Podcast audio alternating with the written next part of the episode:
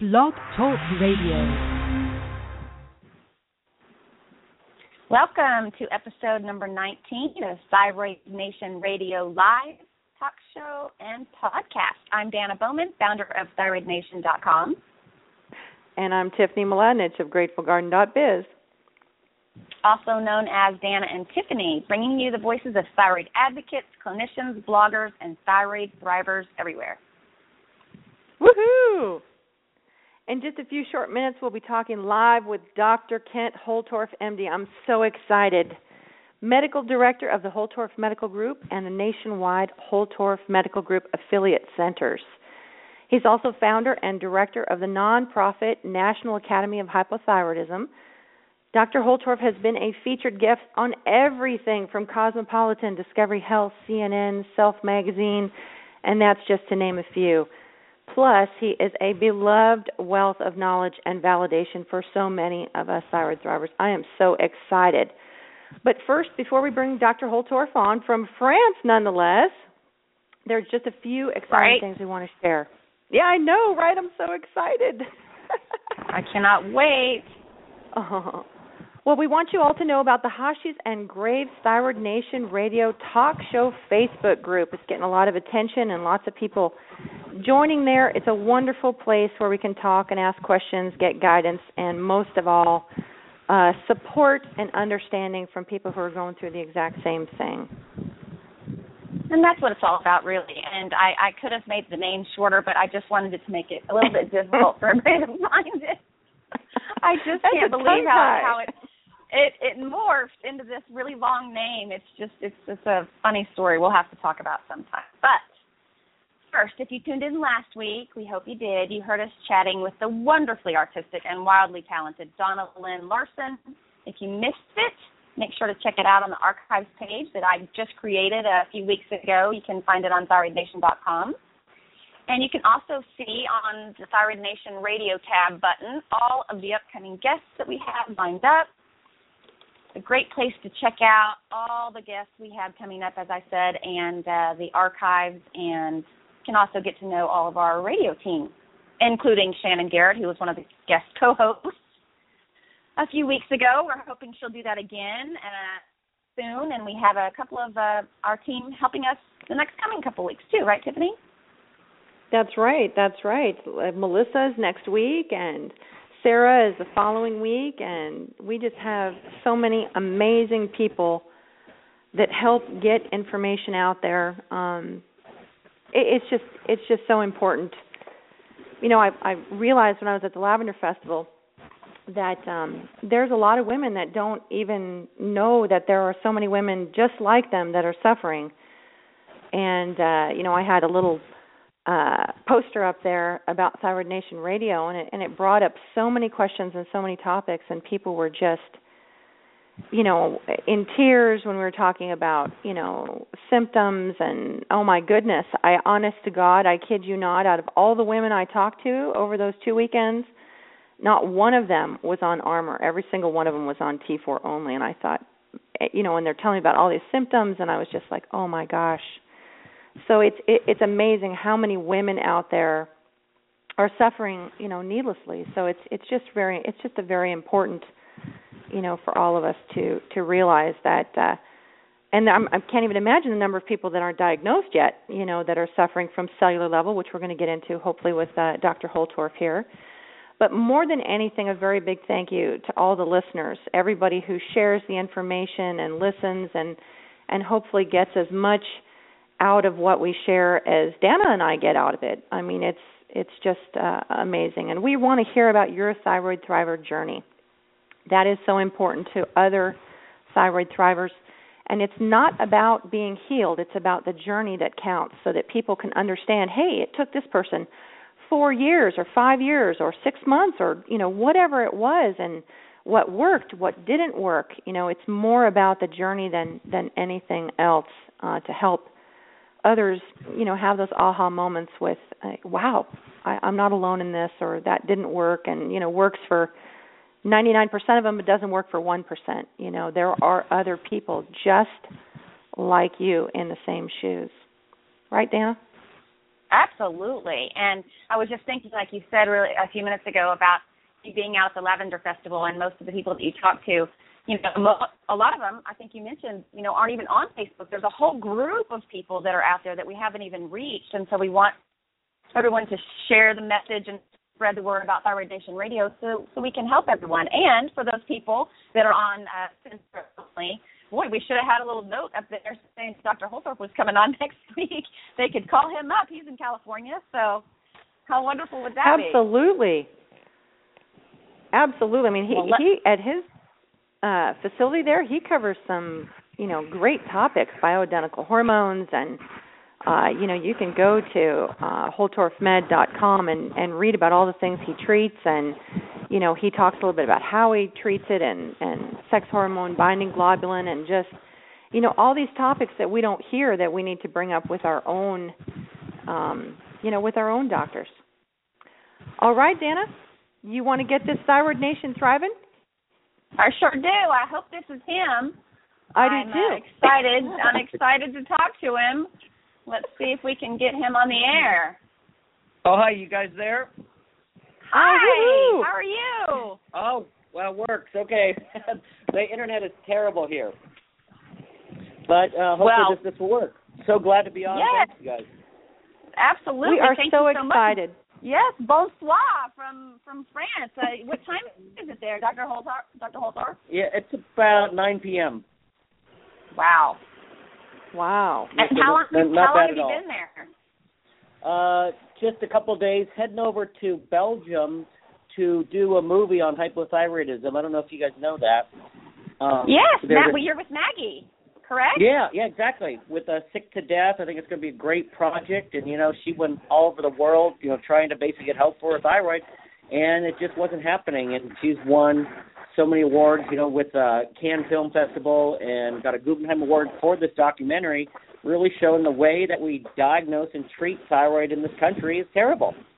So I'm going over to meet Dr. Hertoghe, which you I'm sure you've heard of, and kind of collaborate on it and put our thoughts together. And so I think it's going to be a really, really fun project and worthwhile. That is so exciting. I, I can't wait for that to come out. I really can't. It's just going to be amazing, I think, and I, I think they should hand out tissue at the beginning of yeah. that because there's going to be lots of women in the audience that are going to just be. It is, and as you know, it's just so common, and people's lives are just devastated, and the doctors just go, "Nope, you're fine. Your TSH is normal. Here's an antidepressant," and it doesn't work. And I'm you know, I'm sitting there shaking my and head. Say, yeah. yes, we're both shaking our head because it's so true, and it's actually true for me as well. And it's just, it's it's devastating to to learn how many people. I don't know if you heard Tiffany talking about in the opening of the show that she was doing um, at the Lavender Festival the past couple of weeks, and she had so many women coming up to her and, and telling her, you know, I feel terrible. I'm on Synthroid. This isn't working. I was, you know, misdiagnosed or undiagnosed. It's just, it's, it's amazing. And again, some doctors endocrinologists say my patients do fine on Synthroid. Well, you're not asking them then because it's not happening. It's just it's funny how the whole medical system is, and people say, why won't the doctors, you know, treat the patient instead of the TSH? And it's just amazing what they'll allow, you know, suffering that they'll they'll put up with to say, hey, I'm not going to learn anymore. You know, this is what I'm doing is is good medicine. I'm not. Don't tell me I'm not doing, you know, the best medicine. You know, his, their patients are feeling terrible.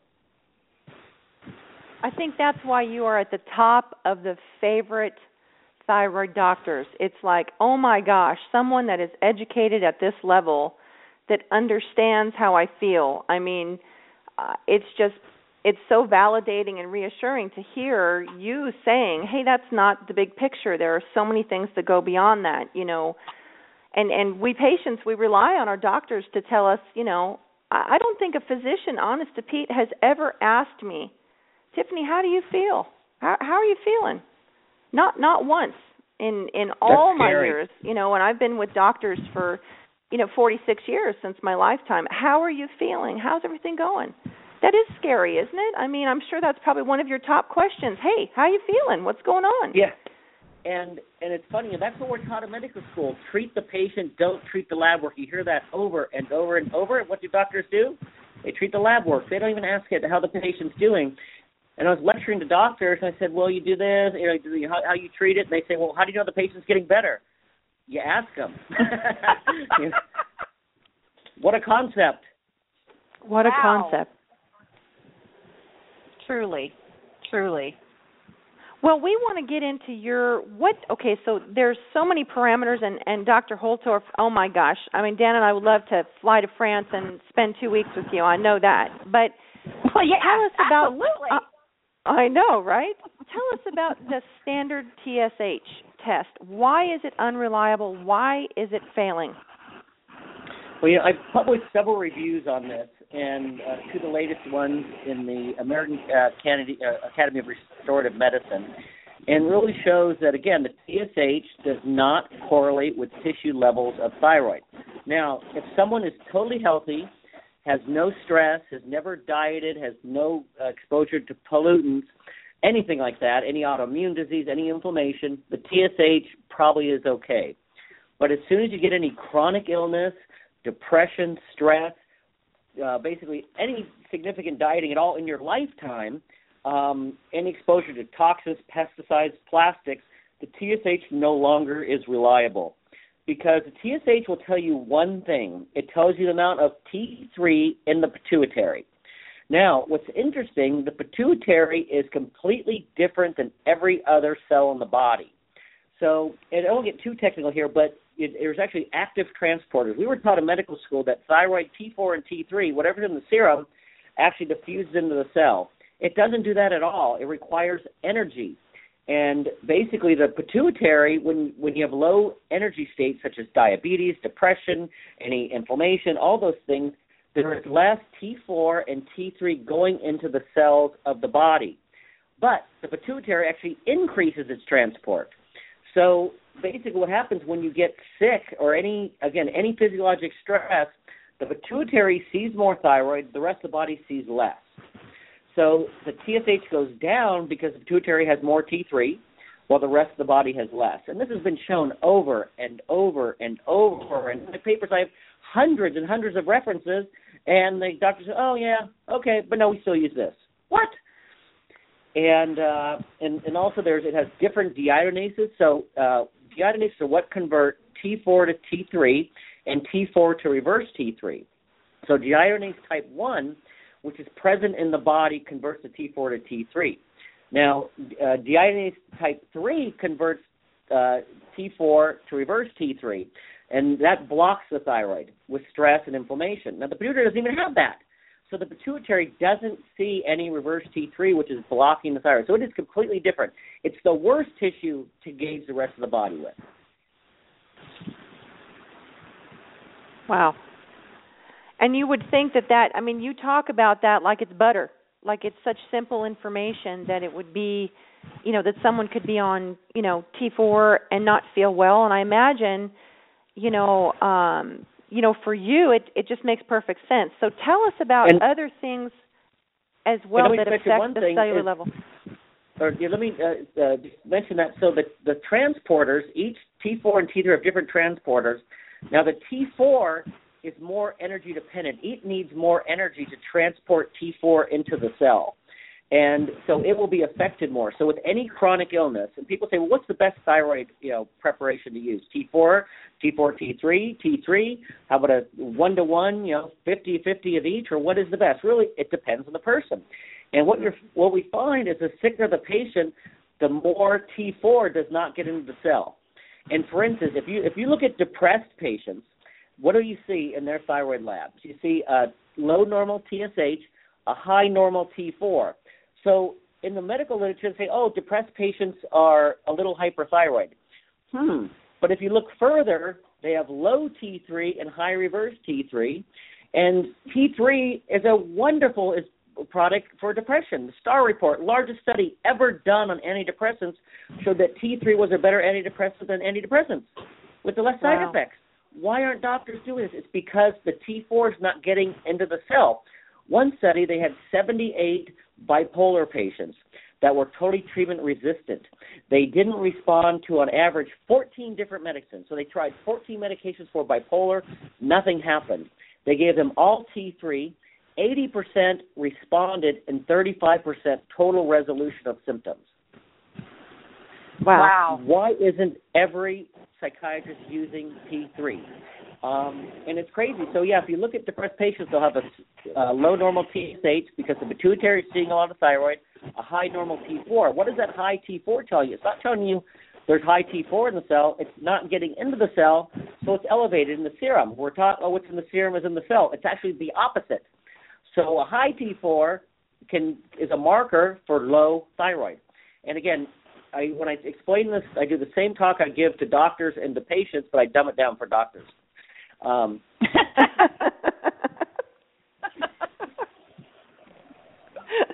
That's funny. and and you look at yeah, and and so many studies on just um, depression. Uh, depression is the quintessential um, uh, ailment that responds to T3. And anyone with any chronic illness, you you basically look at chronic fatigue syndrome, fibromyalgia, chronic Lyme disease. I mean, and the sicker the patient, the more they need T3, but also the more likely they're not going to have a high TSH.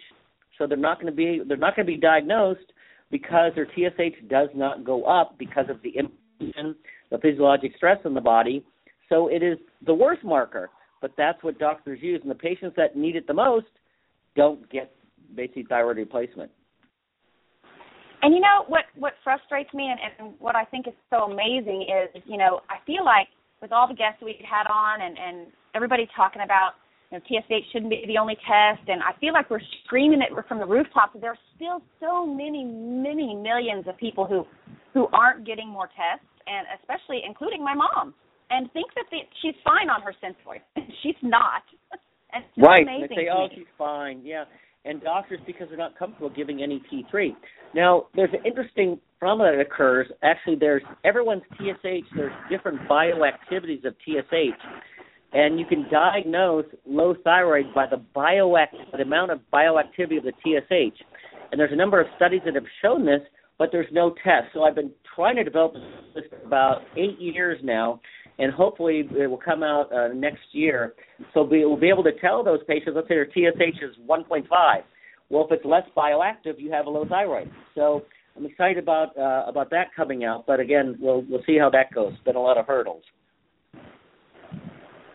So when would be a situation? I mean, obviously it's going to depend on a multiple of factors, but talk to talk to us a little bit about treating with straight T3. When what would what does that particular patient look like to you?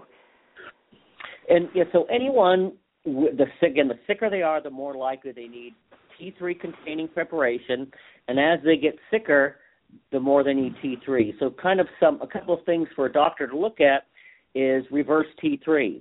And again, it gets a little complicated, but high reverse T3 is showing that reverse T3 is not getting into the cell. Um, that's why it's high. And also, there's increased T4 to reverse T3.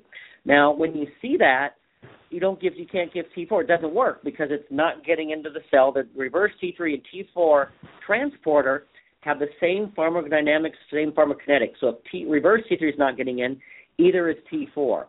So basically, if you have someone with high T4 and high reverse T3, don't give T4. It's not going to work.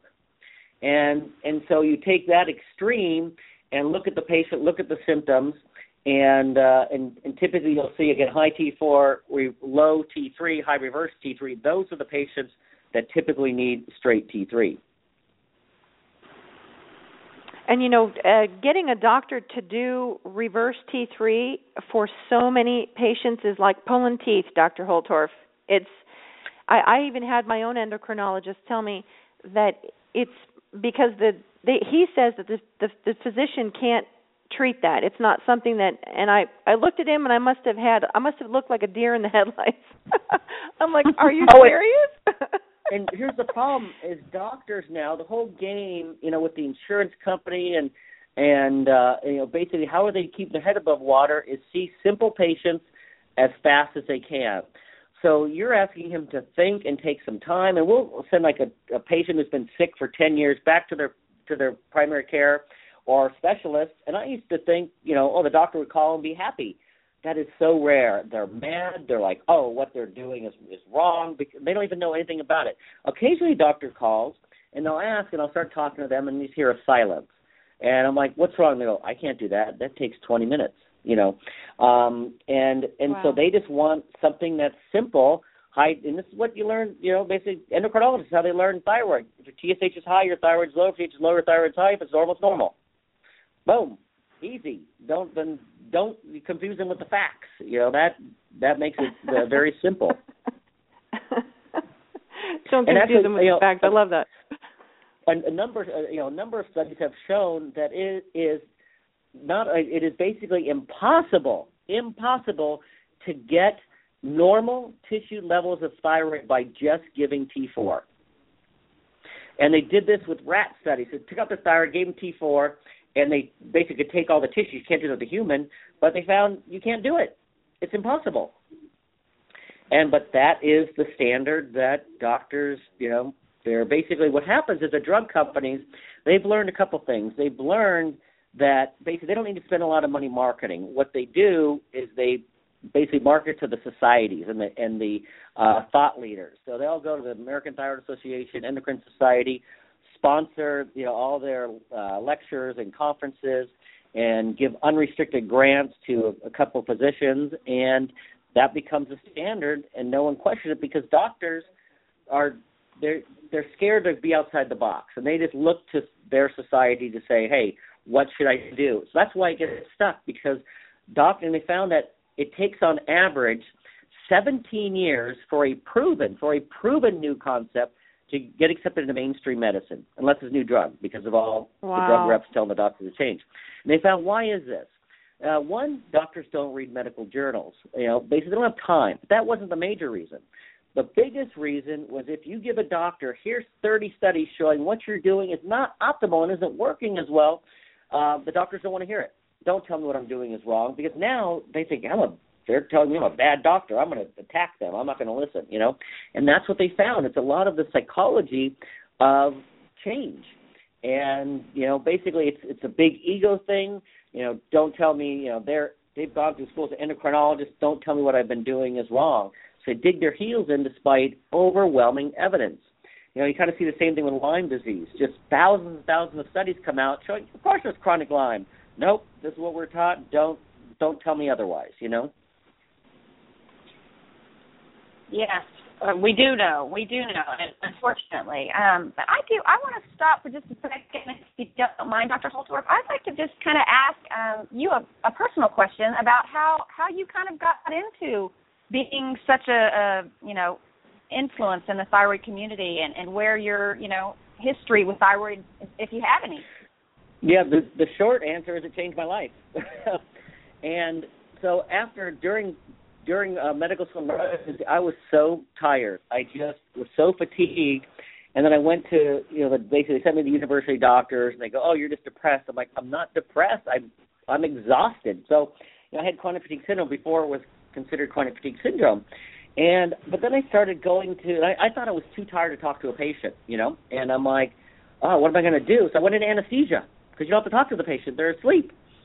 And and I and I hated that specialty. It's the most boring specialty. I don't want to say anything bad about anesthesiologists out there, but it. Oh my gosh, it's just mindless. But so I'm feeling terrible, just barely dealing with it. Started going to so-called alternative conferences. I went to conference after conference after conference. I'm like, oh my gosh, this is more evidence-based than what what we're taught. I was very. I'm still a very evidence-based person, and I was a very closed-minded doctor.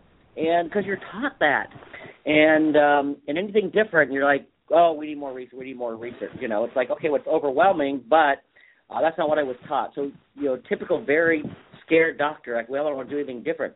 And but then so tried it myself. I'm like, oh my gosh, it changed my life.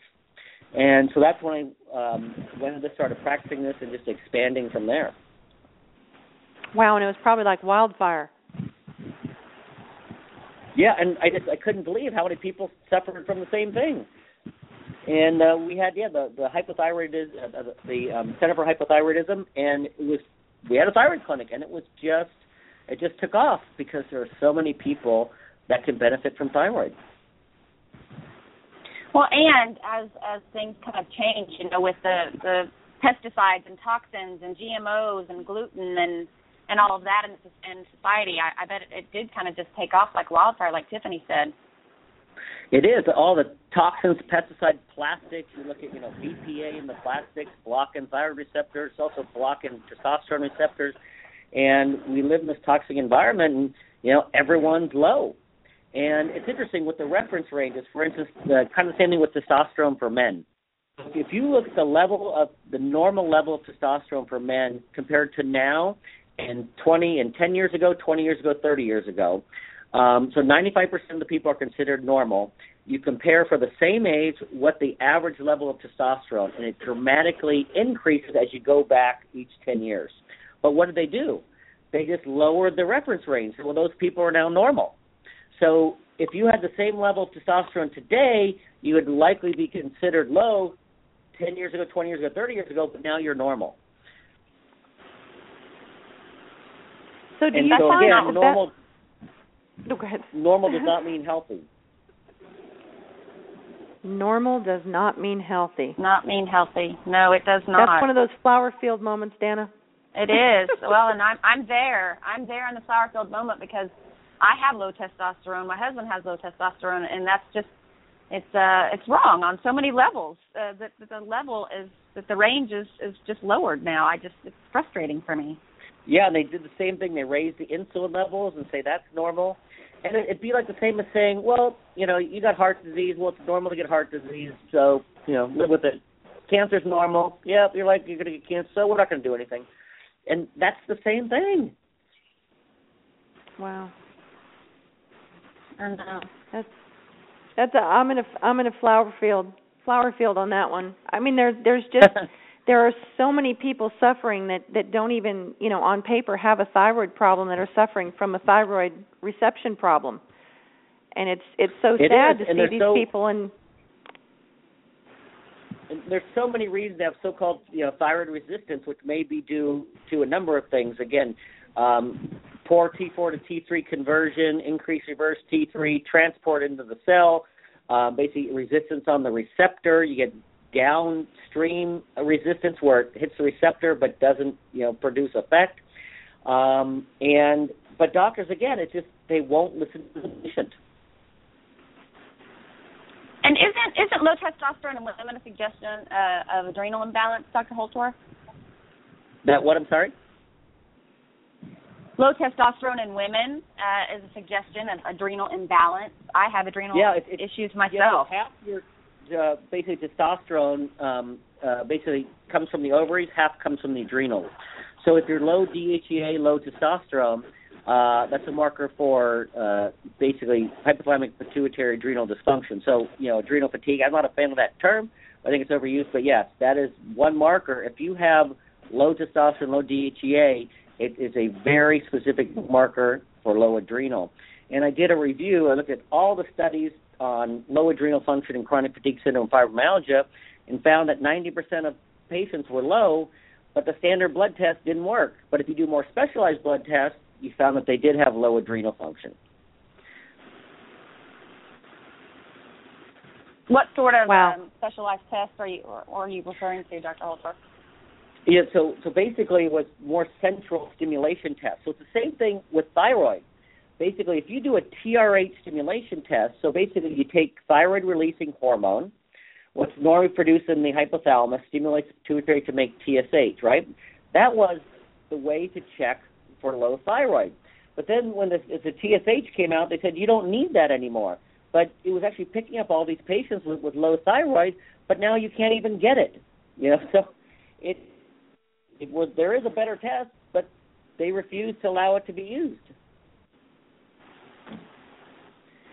So and and oh, go ahead. I was going to say another point. You know, I was I was thinking of, and uh, one of our uh, team mentioned was that you know if a doc doesn't know what you just mentioned, and gives you testosterone supplements or a pellet, which I was given, you know, couldn't it make your sym- symptoms worse? And I'm pretty sure it did for me. Oh yeah, and, and again, everything can make symptoms worse, and it's oftentimes not the level but the ratio. So someone has optimal estrogen, you know, likely they're going to feel better with testosterone. But if you don't, you're going to get acne, oily skin, anxiety. Um, but if everything's in balance, you're generally going to just feel more energy, increase libido, and have positive effects. So oftentimes, it's not what the level is, but what the ratio is. So again, you need to look at the whole patient. But doctors don't do that. Everyone has their own little specialty. This doctor does this part. You know, you have a you have a gastroenterologist, you have your endocrinologist, you have infectious disease, you have your cardiologist.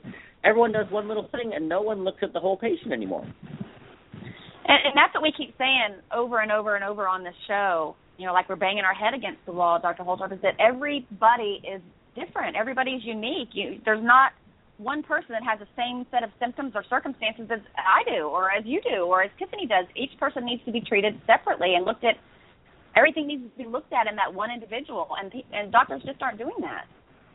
It, it is totally true, and I, I I laugh and I hear this all the time. I still just shake my head. Like a patient will say, "Oh, this doctor put me on this drug or this hormone, whatever," and I had the side effect, and they said, "Oh, that's impossible." I'm like, "What?"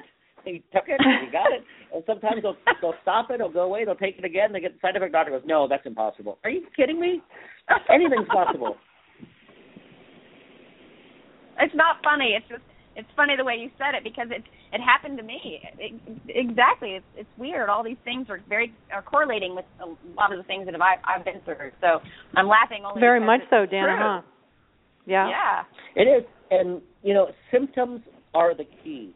And you know, usually when we treat, we have you know basically 90 plus percent um, uh, uh, likelihood of a person needs thyroid or not. And we actually, when we treat you know fatigue syndrome fibromyalgia, without talking to the patient, we can actually pick out chronic fatigue syndrome fibromyalgia with just blood tests and like the likely severity about 80 90 percent of the time. And then doctors say, oh, you know, it's not a real illness. Well, I could pick it out again without talking to them. How could that not be a real illness? And you know, every single person, I don't say it's never every, but 99% of people with chronic fatigue syndrome and fibromyalgia actually have low thyroid. Wow, so a lot of them benefit from from treating with probably you know straight T3 or however you you know do that with the blood work, and they feel better. And, and this is a big problem too. Is you'll get a doctor, the patients will you know talk to you using Armour or Nature and the doctors, if you look in the PDR, and you look at the ratio where they say one grain is equal to 100 micrograms of T4, so they'll switch them over. They just made them hypothyroid, and they don't respond. They're going to see that doesn't work because it's not true that if you look, it says it's one to four ratio.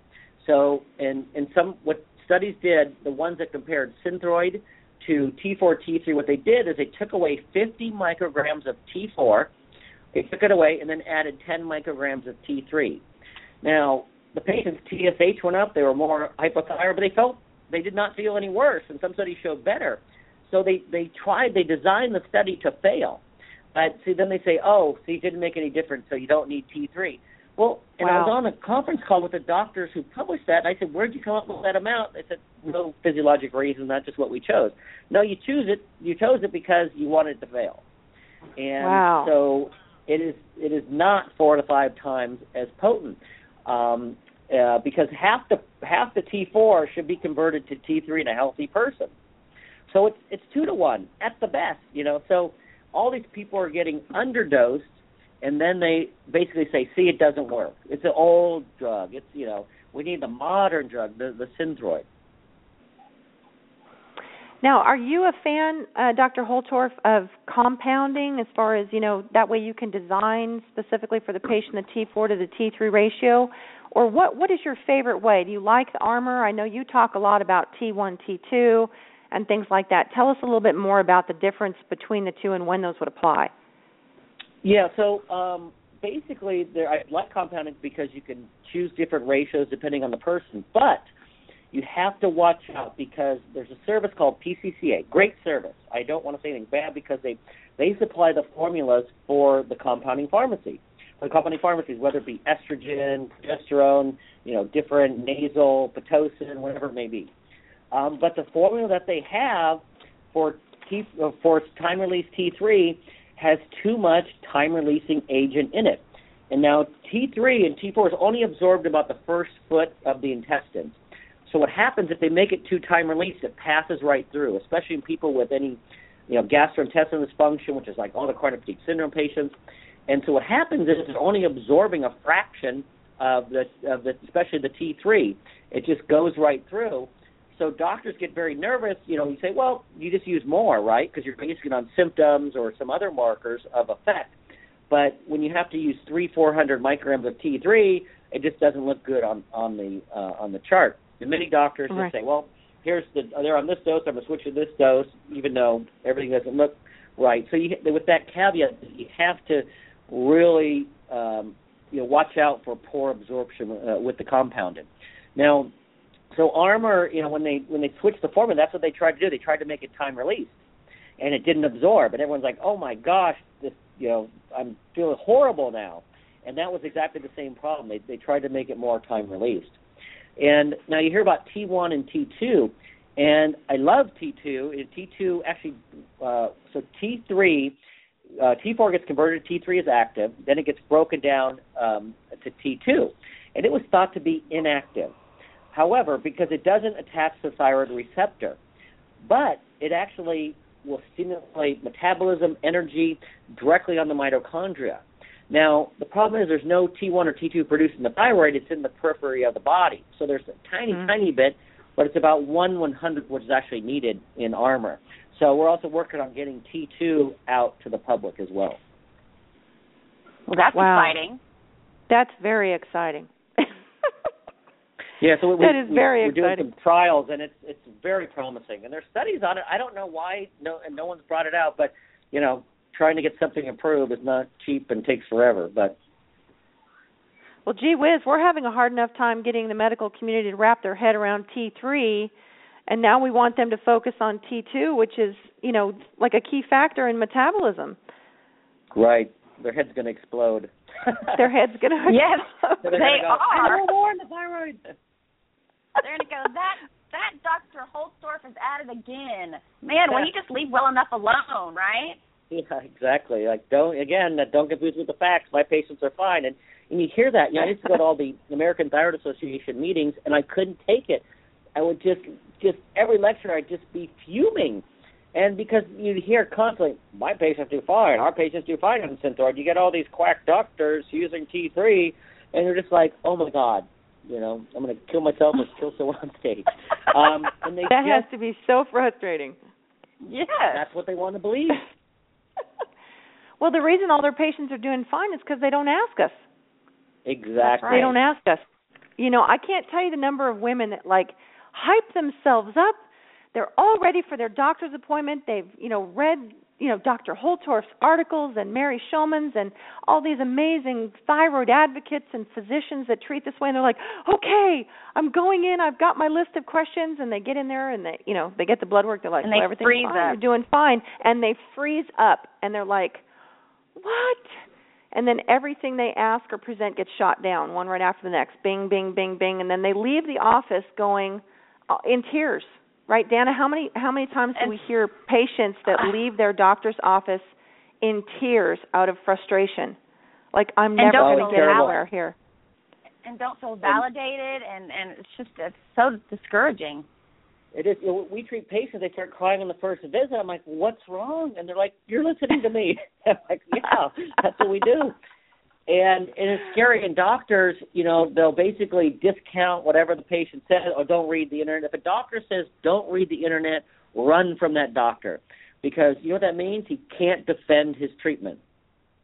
I love that you said that. That is so I was fantastic. just say. So many. Yes, that is such a big flower field moment again, Dr. We Holtorf, want you to really, repeat that. yes, say it again. Say it again. Run from your doctor. When should people run from their doctor, Dr. Holtorf? When Are you there? Did we lose him? did we oh, lose we might have lost him. We might have lost him. We did. Well, we you- did lose him. Okay, that's all right. He'll call back in. But that was Yeah. so. He said, "Run from your doctor, Danna." He told if everybody. If if they if they say, "Oh, you're reading too much on the internet," or "You should be getting off the internet," or "You don't need to be, you know, leaving everything you read on the internet," run from that doctor.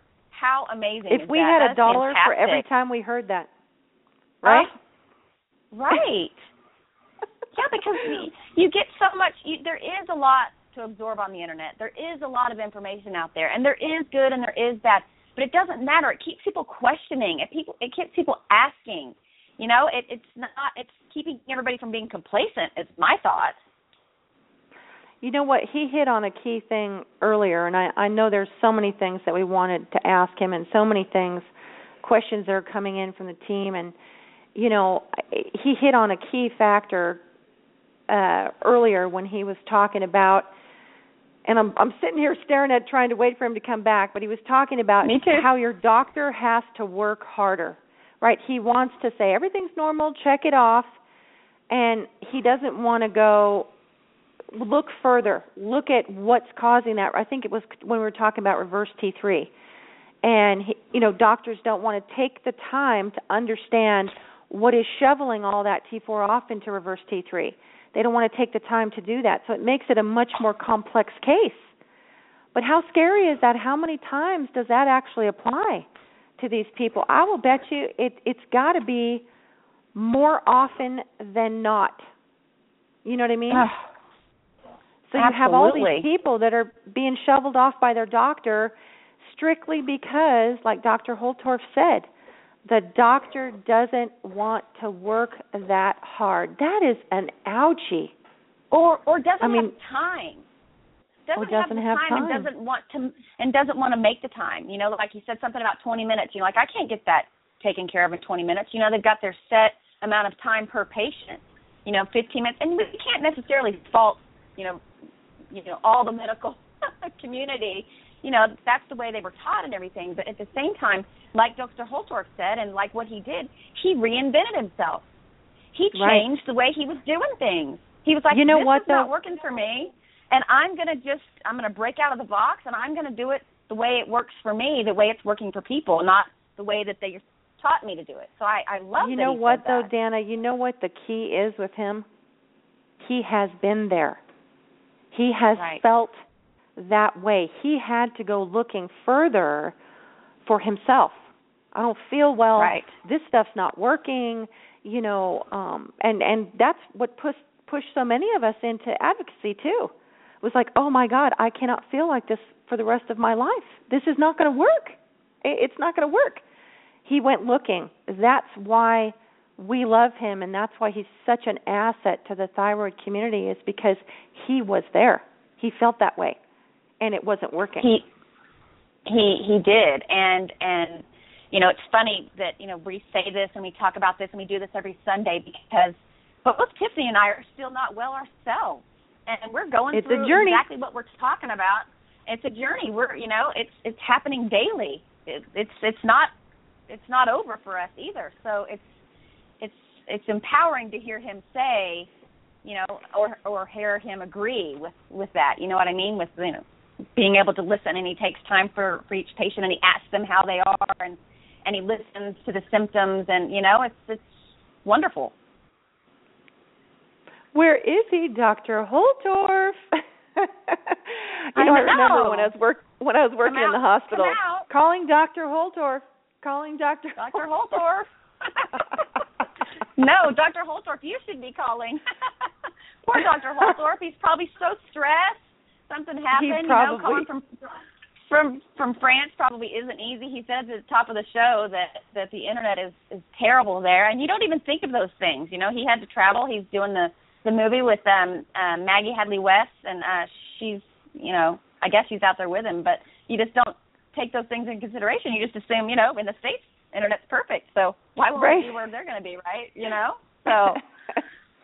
And she's going to be a Oh. guest too, so I bet I bet that's probably a neat trip that they're doing. Um, because uh the Sick to Death movie it's it is very powerful. For any of you who haven't who haven't seen the trailer, you need to check it out. It's um it's going to be a I need a deal. tissue for the trailer. totally. I do. It's I gonna agree. be an I need a tissue for amazing- the trailer. I know, right? It makes me feel like when I, I just showed um a friend of mine who was asking me what I did and and what Thyroid Nation was, and I was thinking, you know, so I tried to explain and did the whole thing, and then I watched the trailer. I showed the trailer to her, and I was like, gosh, they just summed that up in five minutes. It took me thirty minutes. Maybe next time someone asks me, I'm just going to show them the trailer.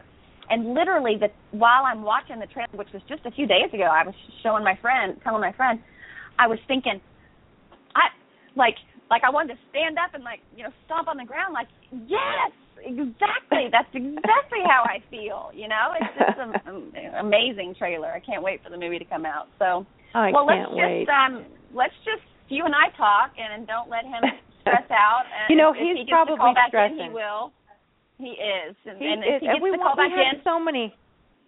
We had so many great for him. questions. Shannon, Shannon's was a great question. Why do doctors freak out when TSH is suppressed? So just so the listeners know, we're going to get to that because my gosh, that's another thing. We'd all be rich women if we had a dollar for every time a doctor freaked out.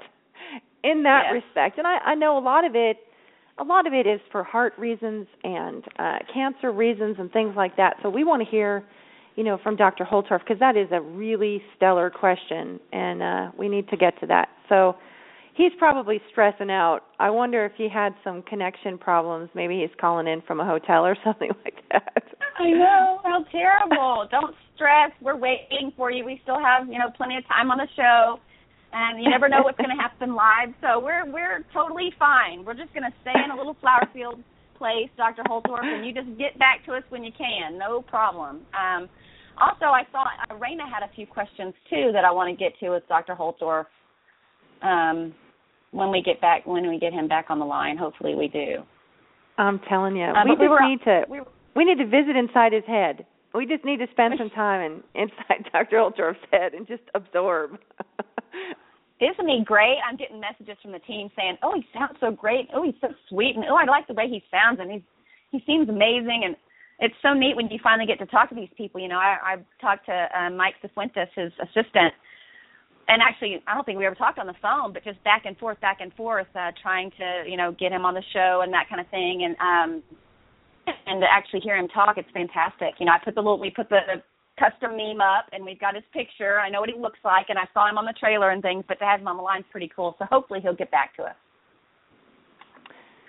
He will, and I'm sure that if he doesn't, um, they're having some. There he is. Okay, let's bring him in. Dr. Holtorf, are you back with us? Can you hear us okay? I'm back. I think the American Thyroid Association, I think, cut us off.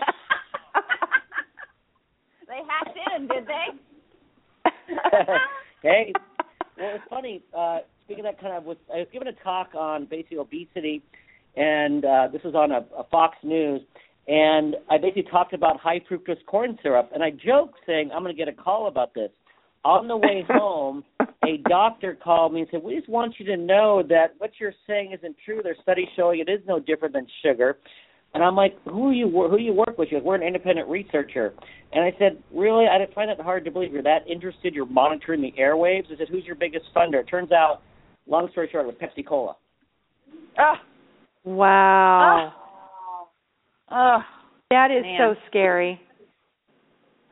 That It is is, just so scary. Follow the money. You know, and I think most Yeah, oh, people really don't understand that. Yeah, follow the money. It- that's unfortunately, just- you're right. I don't. I think they don't, Tiffany. You're right. I don't think they do. I think you had to work within the medical community to actually see that at its at its you know really truest. It, it, And when you work in that get- environment, you see it. Yep. If you were to go to the American Thyroid Association meetings or the um, uh, all the endocrine society, all the, all of them, you go and just Synthroid is everywhere, and they're giving unrestricted research grants to the to the thought leaders. And um, so there's one small drug company who said, "Hey, is this new T3 product trying to come out?" And he was talking with friends with some of these endocrinologists. They're like, "Well, I love your product, but I can't endorse it. I get all my you know research grants from makers of Synthroid." So they don't need Wow. to get every doctor; just get the thought leaders, and then the other doctors follow. follow suit. Oh, disappointing. Yeah, and then then you get ousted, and then that's a whole different animal. that's Yep. I feel Yep. bad for Dr. Oz right now. He's taken he he's in the the perfect format right now for what you're talking about. He's just he's just taken a beating. It's terrible. he's Yep. holding his own though. You carve into their money, you're going to get it. well, we know we are so excited that you're here with us today, and we have some amazing questions from the team. So we're gonna I'm gonna ask Shannon's question. Um, on behalf of the thyroid patients, why do doctors freak out when the TSH is suppressed? Can you tell us what that means? Is it a cancer thing? Are they freaking out heart conditions? Why do they freak out with a suppressed TSH? No, so the we're taught, you know, basically taught at medical school that don't suppress a TSH because two things can happen. One is AFib, and the other one is osteoporosis. And they just some just go crazy. They, they, some don't even know why they get crazy, but we're told not to do that. Well, why? I don't know. I never. I don't know why, but you're not supposed to do it. You know. But you look at there's one study called the Sawin study, which was the basis for basically low TSH increased risk for atrial fib.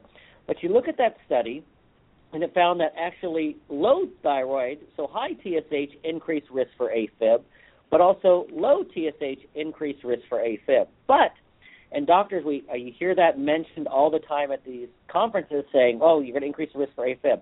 Funny, if you take look at the data, take out the people that are actually on thyroid replacement, so the patients that are taking thyroid that is causing a suppressed TSH, there was actually lower risk for AFib than people with non-suppressed. So they, you know, when someone has Graves' disease, it's a very different illness than replacing with thyroid.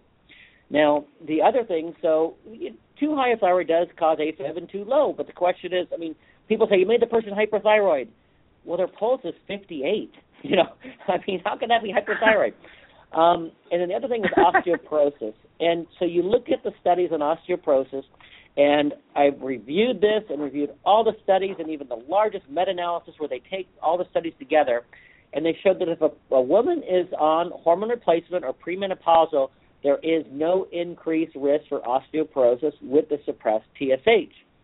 Um, and studies show that going on an antidepressant has about five-fold increased risk for osteoporosis over a suppressed TSH. But do they tell the patient about that? Do they worry about that? No. It's it's just you know doctors selectively will use information to say you know no you can't do it. Well why? Osteoporosis. That's just kind of the buzzword. But here's a study showed no, it doesn't. Well, you gave me an antidepressant, which I don't need now because I'm on T3, um, and that's much more of a risk for osteoporosis than a suppressed TSH. And there you have it. Yeah, and, that's a and that's again, a flower field moment. Yeah, and, and you know we'll check everyone's when they come in. We'll do the Thyroflex, which you know checks the speed of a relaxation phase, which the British Medical Journal showed that a knowledgeable doctor looking at someone's reflex was a better test for thyroid than than blood tests. What does that mean? How could that be? Well, they found that basically it correlated with symptoms better because it tells you the tissue level of thyroid. And you may have heard the computer that, that measures that in patients. We do that in every patient. We'll also check their basal metabolic rate. We'll check how many calories they burn per day at rest, which correlates with, with, with the level of thyroid. And so patients again it's one of the things they start crying, going, "Oh my gosh, I told you I can't lose weight. My husband just says I you know must be eating bonbons at midnight." And we show them they usually have on average about 250 to 500 calories less a day that they burn. And and so basically, you know, you're going to gain a pound a week if you don't fix your thyroid. Uh, either that, or you have to jog for about two hours, or starve yourself. And that's such a that's such a big topic, and it's not funny. I know you're laughing, Shannon. It's it's so frustrating because so many women are you know like banging their head against the wall, and their husband are you know their husbands are thinking they are sneaking bonbons in the middle of the night, or or they're so rudely telling them they just need to exercise more, and and both of those are not are not true at all. and I'm telling you, calories in, calories out, you know, doesn't it doesn't work because you track you track these patients, and they're not eating a lot, and no one believes them. We had one patient who had the same scenario and couldn't lose weight, and she kept saying she doesn't eat a lot, and they said, "Oh, you're lying," and they basically, you know, she got pressured and she got a gastric bypass, and still kept gaining weight. And they're like, "Oh, you're eating through it. You, we don't believe you." They put her in the hospital, put her on I think it was 600 calories a day diet, and she uh, and she was gaining about a pound a week. So she ended up calling the Discovery Channel. They brought her in, and again, we found she was very low thyroid, also had uh, leptin resistance. We, you know, basically treated those two things. All of a sudden, she's losing weight. She really didn't need a gastric bypass. She just needed her thyroid fix. Wow, that's another flower field moment. Seriously, it, it just you know, I often get told that when you're a hammer, everything looks like a nail.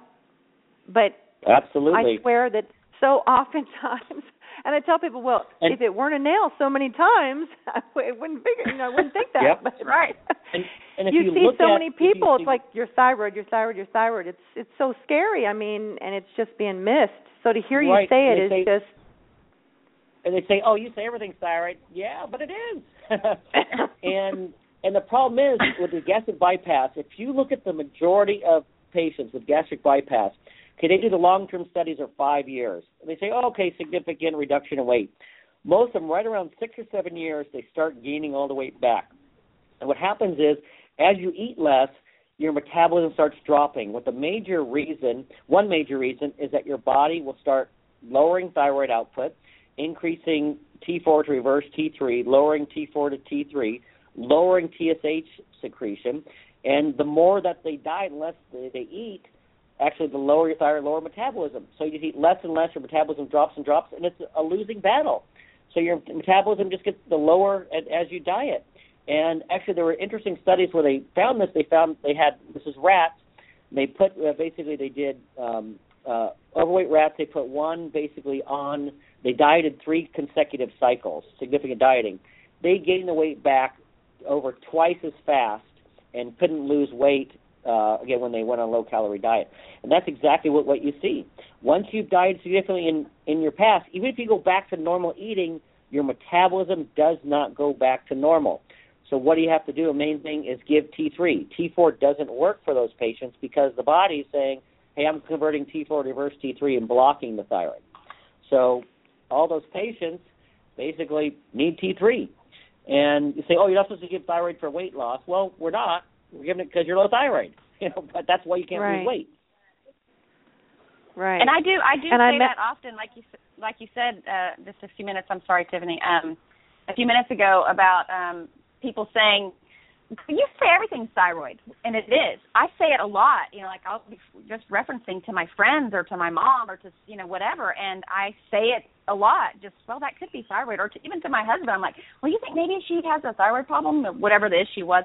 It it's connected to everything. It just is. I mean, It, no, it is. And you look at, you know, uh, what, you know, subsets of patients, if they have diabetes, shown to have about 40 uh, to 50 percent of the T4 to T3 conversion in diabetics or insulin resistant.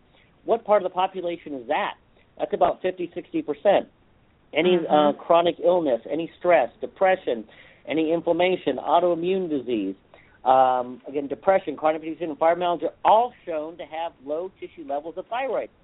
So when you when you start adding all those patients up, it's about 80% of the population is low. So you're right when you're calling all those people low thyroid. It's just the test, the standard tests aren't picking it up. They're not picking it up. That is profound. No. So simple and profound. Well, we know we have we've got a short period of time with you, and there's a couple questions. One in particular, and I, I know this is not this is not a quick question, you know, but it happened that I met a lady at the Lavender Festival. We were talking. She felt so alone. She was there with her her husband and her son. And when I said intimacy, you know, that's like a joke for someone with a low thyroid, you know. She started crying and her husband hugged her. Tell us why women suffer with low libido, even ones that look it looks perfect on paper. Anything in particular? You know, some say testosterone. These some of these women with no libido whatsoever can have normal testosterone levels. Can you and, give and us it, any right, it all goes together. But what's a normal testosterone level? Look at the lab values now. The free testosterone level is zero to a number depending on the lab. So everyone that considers lab, everyone's normal. How could zero Right. be normal? right. So the doctor says, "Oh, you're fine." So again, it's really a clinical diagnosis. You can't go by the lab. But when when you don't feel right, you know, when you're tired is one thing. Low libido, you don't secrete serotonin, you don't secrete dopamine uh, with with low thyroid, um, and so a number of things like libido is so complex. And we'll do things like giving nasal pitocin, which is kind of the bonding hormone. It allows uh, you to feel closer, so it goes up in basically when a child's born, as you know, and that kind of helps the woman bond with with the baby, and also goes up with any significant social interaction, that kind of that comfort level. An interesting fact is that women re- often respond very well to pitocin because they need that closeness for libido. Men, it doesn't make a difference.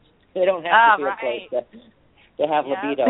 but yeah, so usually thyroid. If you miss the thyroid, that's one other, you know, another present you get with low thyroid is your your, your libido's gone. Um, along with being fatigued, can't lose weight, then a kind of vicious cycle. It's like you're not alive if you have no libido. It's like it's part of part of life, you know. Yes, we know. We we actually know. Yeah. we do, we do, and so do so many so many women. And it's not a topic that a lot of people like to talk about, but it's it's so important, and it, it really is a huge factor. And um, that's interesting that you mentioned that about pitocin because because uh, we've had this talk before, me and my girlfriends, many times about you know women's need to feel the closeness, and that's very interesting that that you give pitocin. That's that's very cool. Yeah, so we'll give even or um and, and you look at you know basically estrogen declines and doctors now aren't treating it because the Women's Health Initiative study, which was it was an expected outcome, you know, with hormone replacement with. It was shown over and over and over that that was expected. All these doctors were like, oh my gosh, I can't believe it causes cancer. Yes, you know, progestin and progesterone sound very similar. And the progestins, which are synthetic progesterone, they were approved by basically protecting the uterus from or from estrogen um, stimulation, and that's true. They do that, but there's one big difference between progesterone and progestin. Progestins increase cellular uh, division of the breast tissue, while progesterone prevents it. And so all these studies showed increased risk of breast cancer. So what's one of the best ways if you want to get breast cancer? Take progestin. What's the best way to to prevent it is take progesterone. And and so that's another problem we see is women, you know, they're the perimenopausal or menopausal, and the doctor, oh, don't do hormones, can cause, you know, uh, basically heart disease and cancer. Well, they're right. The synthetic hormones do, but you do bioidentical hormones, and you're going to get prevention of that, and you're going to feel better. So again, it's kind of that thing with you kind of need all the hormones. Better to give a little bit of everything that you need rather than any one big thing of a hormone.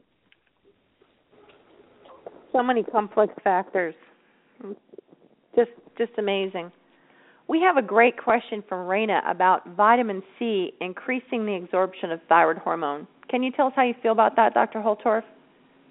Yeah, so you you find a lot of competing things. Did we lose him again? You know, vitamin C, Sorry. uh, a lot of com- uh, competing issues. Um, you know, basically minerals. Little food doesn't make much difference with thyroid, actually. Um, and so we say, yeah, go ahead and eat the You know, people rule their life by, oh my gosh, I can't eat for two hours, and they're, you know, waiting, they're starving. It really affects their life. You know, some some people we say it, it, a good a good way that works for people is take it at bedtime.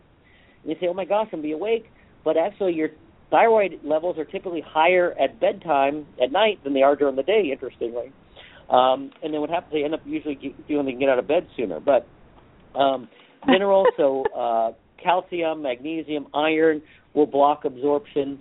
Uh, vitamin C seems to increase a little bit. Interestingly, coffee will also block the absorption of, of thyroid. So it's it's one of those things we'll say, oh, you know, if you're taking a little bit, it usually doesn't make that big a difference. It's it's the the clinical effect is is not that much, and if you're continually taking it, we just adjust the dose. But um, we say basically if you're doing any minerals, you know, don't take them right, you know, at breakfast, or if it's a big problem, just take the thyroid. Try taking when you go to bed. And how about binders? You know, I know Tirosint, you know, was a was a good one because it was in a gelatin. Um, you know, any do you think that the binders affect some people so significantly that more thyroid hormone is required just strictly from the binders alone? Uh, absolutely, and that was we talked about that with it's called Methocel. Um, if you make it, Methocel is kind of a gel that the compounding pharmacies and regular pharmacies will put in the capsule to make it time released. But it depends on the person. Not everyone, but anyone with basically poor digestion, they don't have digestive enzymes. Um, it will just basically not absorb. A lot of times we'll give people digestive enzymes w- with the thyroid, and you can kind of pick these patients out. You know, little different. Let's say they're consistently absorbing less. You just give them more, which you you know, um, and you can adjust it that way. But yeah, binders make a huge difference, and it depends on the person. We're finding mostly with kind of chronic fatigue syndrome patients and others with chronic inflammation of the gut. They're the ones that have the problem of absorption uh, with the binders. Wow. It's so individual. I mean, your job, you must see just the grommet of, you know, things that affect the thyroid that are so different, you know, and then to have majority of mainstream medicine lump it all in with one particular it just it's mind blowing, really.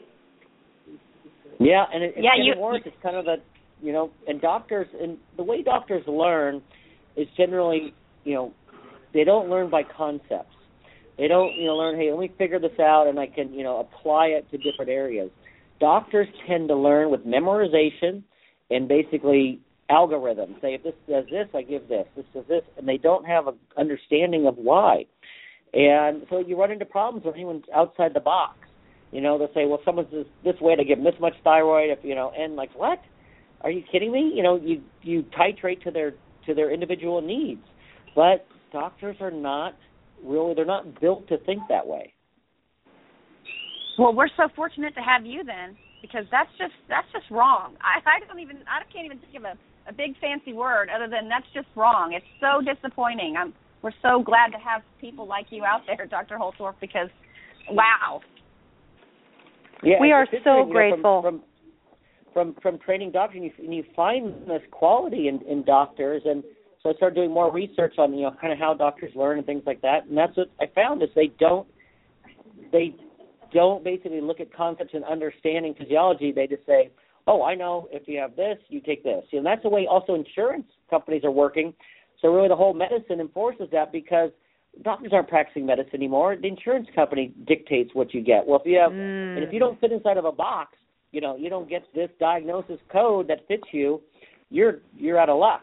And uh, the the basic insurance company say, no, they have to have this in order to get this treatment. Da da da. So doctors learn just to think that way.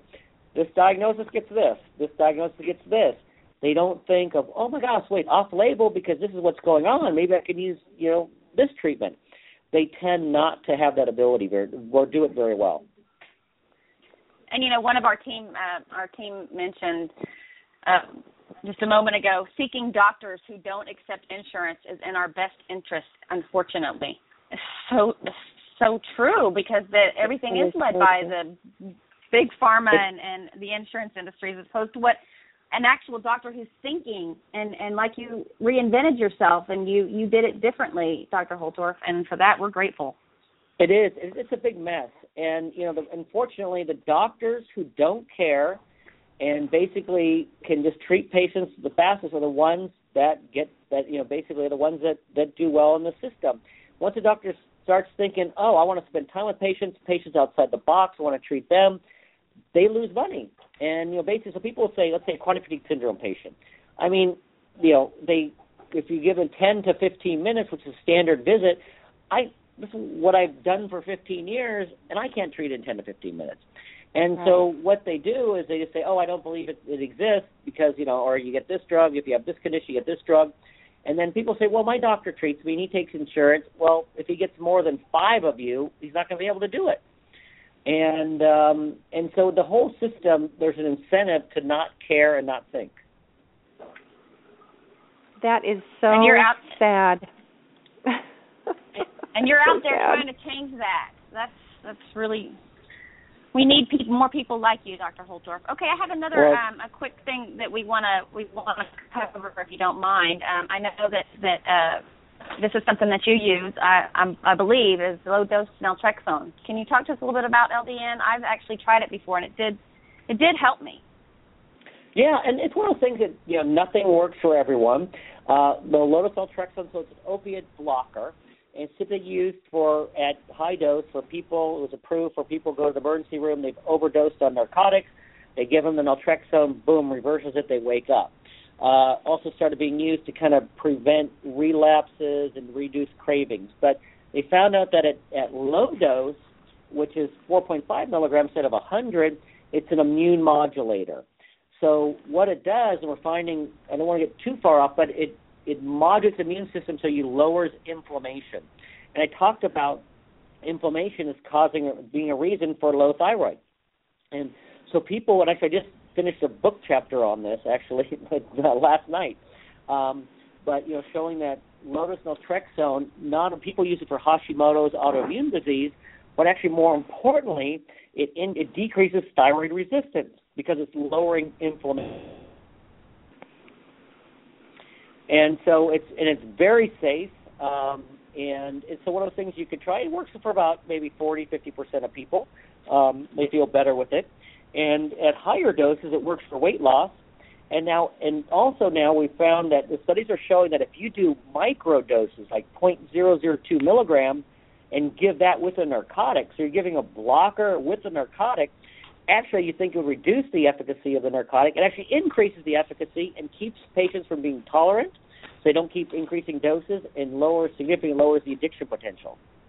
So it's a very interesting drug. I, I like it for a lot of reasons, and it's one of those things that if uh, you should try if you have any chronic fatigue syndrome, fibromyalgia, autoimmune disease, any inflammation, give it a try um, because it we've seen wonderful results. But again, nothing works for everyone. But the risks are so low, it's certainly worth worth a try.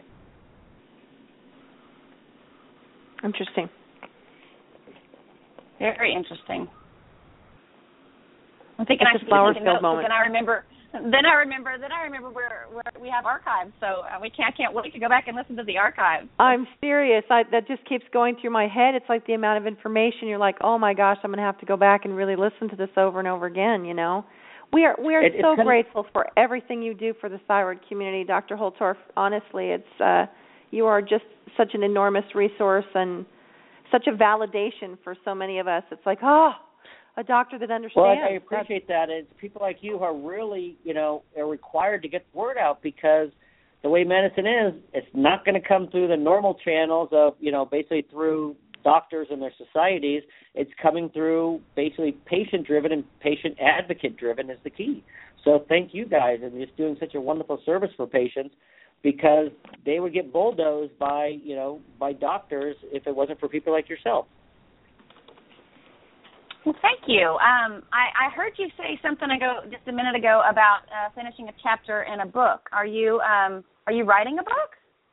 Uh, no, this was for. I, I have I don't know, probably 15 books that are 90% written, but um, it was, it's, it's a book for academia and society. So I wrote a chapter on uh, low-dose naltrexone and, and hypothyroidism, and low-dose naltrexone and chronic fatigue syndrome fibromyalgia. So two chapters for that book. Oh, cool.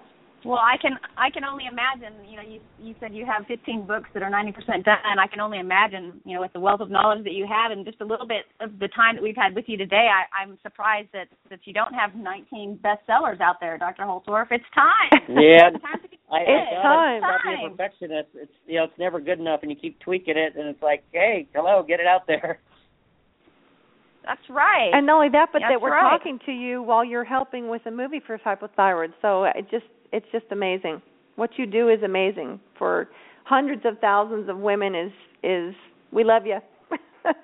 yeah, well, we do. you. We Hopefully do. As, as a team, we can we can make a difference. You know.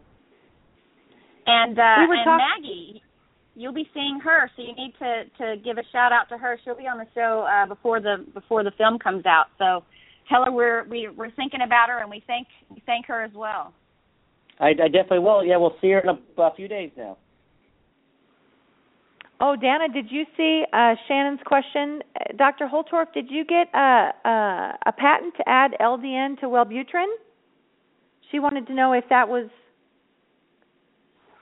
Did did I get a patent? Yeah. No, not me. No, uh, LDN and Wellbutrin is a approved drug now. Um, Oh. For yeah, for weight loss. Wow. Aha, there we go. Maybe Yeah, that's what she's but talking actually, about. I shouldn't say LDN because it actually is higher doses. It goes up, uh, you know, 20, 30, you know, the, uh, up in the upper 40s um, with Wellbutrin. You know, here, here's the problem with drugs now, and no one's doing new research. They're just like combining old drugs, which uh, I, I do like the LDN Wellbutrin one, but there's so many drugs are just Me Too drugs.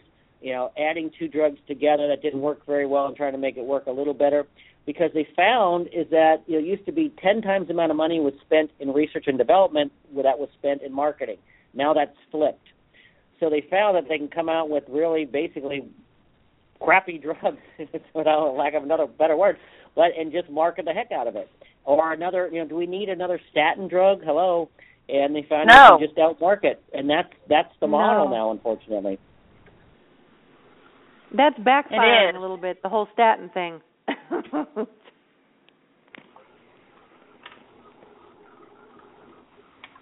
Yeah, you look at I think the statin drugs. I mean, studies that are that are you know showing that you know statins are more risk than benefit, and it's going to blow up at some point. But so many so many people are making money off them. It's you know again, don't confuse with the facts. I you know this it, it's got to be good. They keep putting new black box warnings, and um, but doctors still. Here's the problem too. You go to the doctor's office. What do they check? They check a CBC, a chem panel, cholesterol, and they feel they got to do something, so they're going to you know lower your cholesterol with a statin, and say, oh look what I did for you. But you did nothing for the patient. You actually put them more at risk than help them. If you don't have significant heart disease, a statin does not do you any good. It does not prevent heart disease. And studies show that, but what do doctors do? They just basically give everyone a statin and they can show, oh, look, I lowered your cholesterol, and people's self worth is basically based on their cholesterol.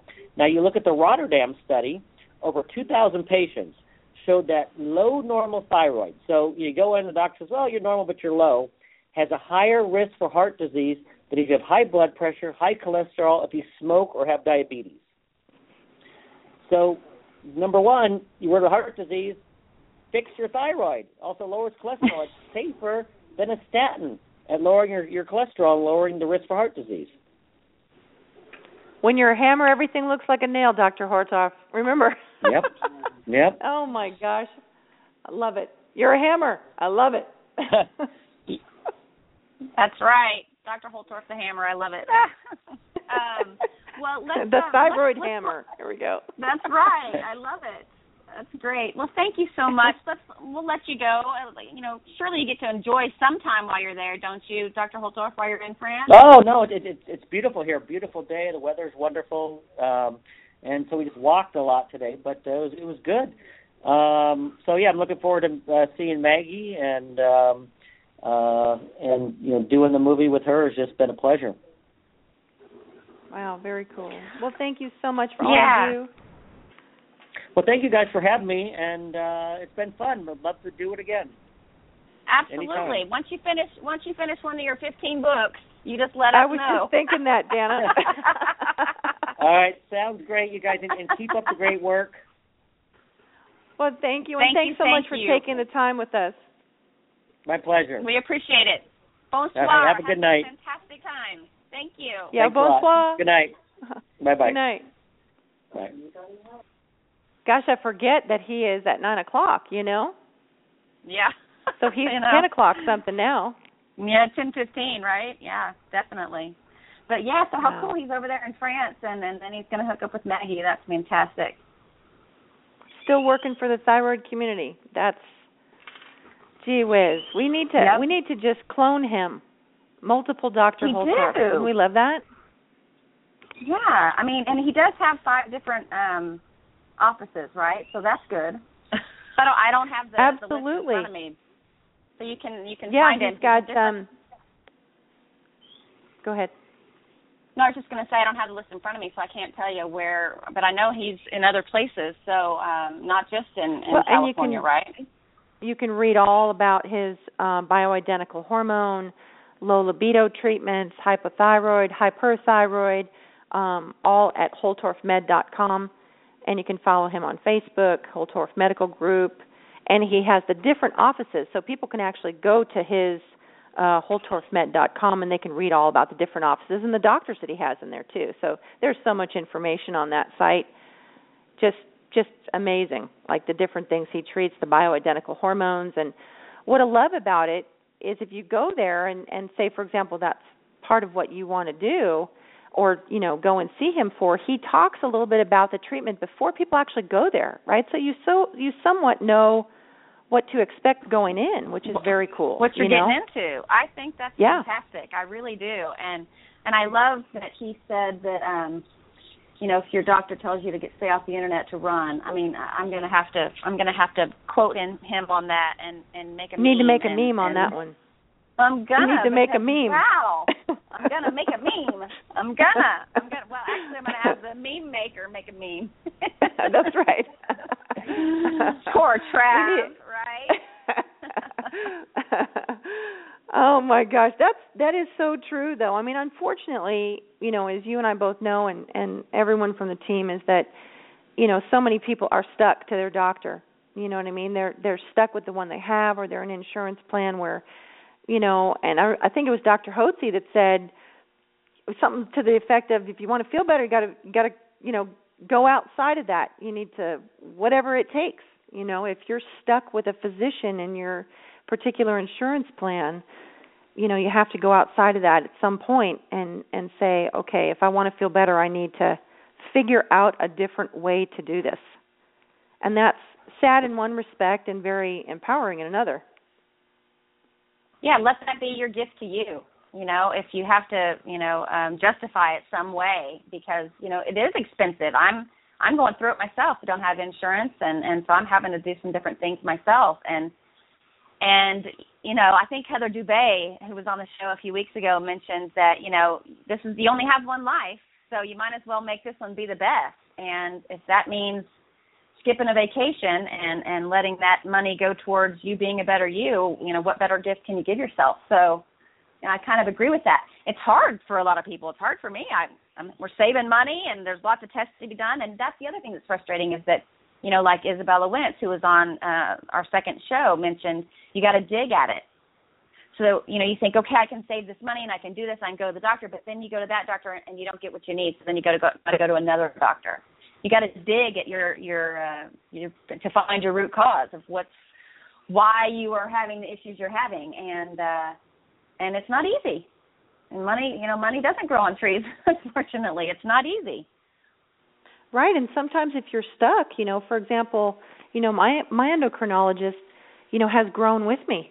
He's learned with me because I didn't just walk out of the office and say, I mean, I I did the first few times. Don't get me wrong, everybody. It's definitely did that. But then you come to the point where you're so prepared going in and you know, he never really shot me down. He always listened. He you know, he had two he has two daughters that are Hashimoto. So it's not that he doesn't you know, doesn't want to make you feel better. I think, you know, at some point, you know, people get so, especially the older docs, you know, they've been in it so long that you know they don't think you know it's just one twenty you know one fifteen minutes to the next to fifteen minutes to the next fifteen minutes you know rather than really i mean how many old doctors are going to go home and spend the time to really research and study? Half of them don't even have the time to read and catch up on on you know the things that you know continuing education or you know what have you with that. And um but he's amazing. I mean so sometimes we have to train our doctors.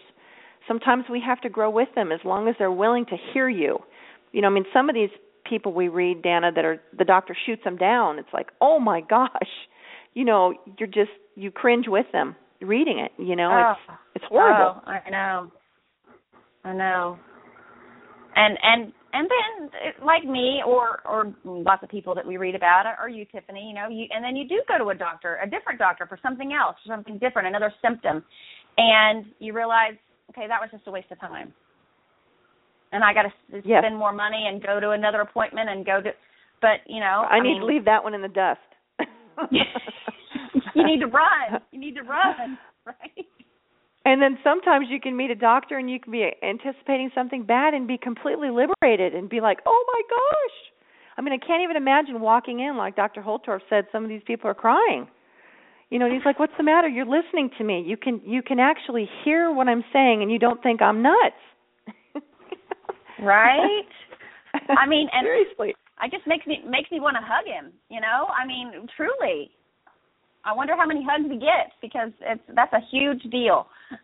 People feeling oh, like imagine they're he hurt. gets a ton of hugs. I bet so. Um, that's what I'm going to do the first time I ever meet him. Don't worry. Um, no, I mean, so many people, right? So many people feel like you know they're not being heard, and and then they have, you know, family and friends that don't understand that are yapping in one ear saying, you know, negative things, and you know, so to have a doctor like Dr. Holtorf, you know, be able to to listen to you and, and validate what you have to say. It's amazing. And and I feel very lucky, Tiffany, both of us, Tiffany and I both do, I have to say, with all the people we've had on the shows, on all the shows, I mean, we hang up after every call and go, "Wow, that was a great show." And you know, we wouldn't be doing this if if you know either one of us didn't suffer, didn't have thyroid issues, and and so look at all the neat and amazing people we've met along the way. It is it is truly a silver lining for me because every person we've had on the show, we hang up and we go, "Wow." I mean, I just want to have like a big old party or retreat or something and invite all the guests and all the should. people that you know, you know that that that can come and just all like you know hunky dory and hold hands and cry and hug and smile and laugh and and because we all get it. We all well, get and, it. the, and the thing is too is we're never done learning. You know, no matter how No. long we're in this. I mean, uh, look at Mary Shomon. She brought up some Right. some new treatments, and you know, you and I were both like, "Wow!" I mean, the future of thyroid care is is it's it's ever changing, and we we've you know we feel like we've come so far, but we have so much further left to go. I mean, you know, Dr. Holtorf talking about T two. I mean, we're just having Yeah. we're trying to get them to wrap their heads around T3, let alone T2, but there you you're at an energy level. You know what I'm saying? I, know. mean, it's just like, oh my god, you know, there's so much about the thyroid. I really don't think they understand. And of course, the medical community is not just going to flat out and admit that. They're not just going to say, "Uh, we we really are learning." I mean, wouldn't you love to hear that? I mean, we really are learning in process. It's a, you know, wouldn't that be Right. awesome? It would be amazing. to have Can you imagine the that? stock? The stock market the very next day? Oh man, that would Oh, not be good. No, Uh, the that would- pharmaceutical companies would not be happy. Oh, you know, and it's it's so sad, honestly. You know, uh Danna. I mean, I've I've watched Shannon in the comments say that she left the medical community for that. You know, I also left for that reason when they can't hear you and there's so much financial incentive. It becomes for someone who you know, sees how much gets missed, it becomes a disgusting environment because their their money runs the care and that's not that's not effective you know and No. there's so many patients that don't understand you know what's funny is when he said that i thought my god we should do a show on that the you know the dirty back seat of medicine Yes. what goes on And then- behind and the then, doors And then and then we get a phone call like he did. right? right We know where you are. We're we're tapping in onto the airwaves, like he said. You know how amazing and, and scary at the same time, right? Well, but at, at the same time, we are definitely not bashing, you know, medical the medical establishment or or, or No. medical doctors or anything any like that means. because they have their place. I just wish that place was was more of a flower field place, more um you know, more real, more down to earth, more Doc Hollywood, more, you know, the doctor Doc really Hollywood. caring for the patient. You know? One of my yeah, favorites. no, it's so true. I mean, you know how much I love conventional medicine, and I think I think people that truly love conventional medicine are saddened by that because that's not, Mhm. you know, that wasn't the original intention. You know what I'm saying? Mm-mm. So it is Yeah. it is very heartbreaking, you know, to have, you know, uh pharmaceutical incentives, you know, dictate treatment.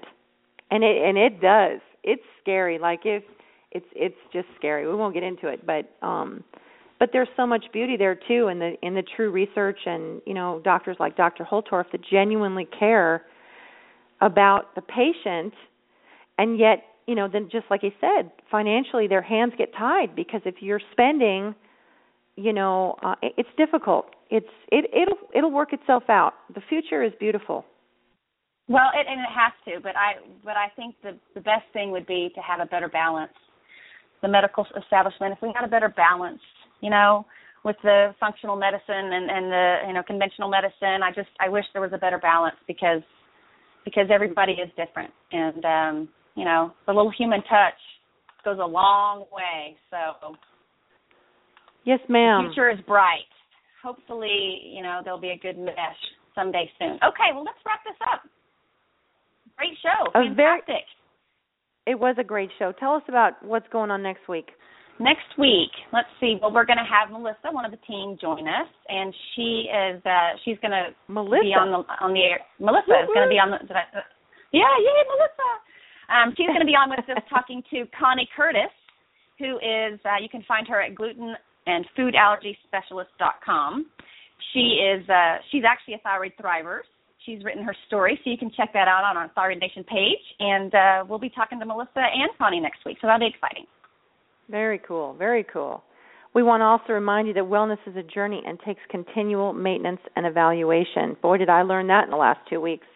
Make sure to always listen to your own body and be mindful of what it's telling you. United we heal. United we heal. Thank you for all that you do, Miss Danna of Thyroid Nation. Thank you too, honey. Great show. He was amazing. Yes, he was.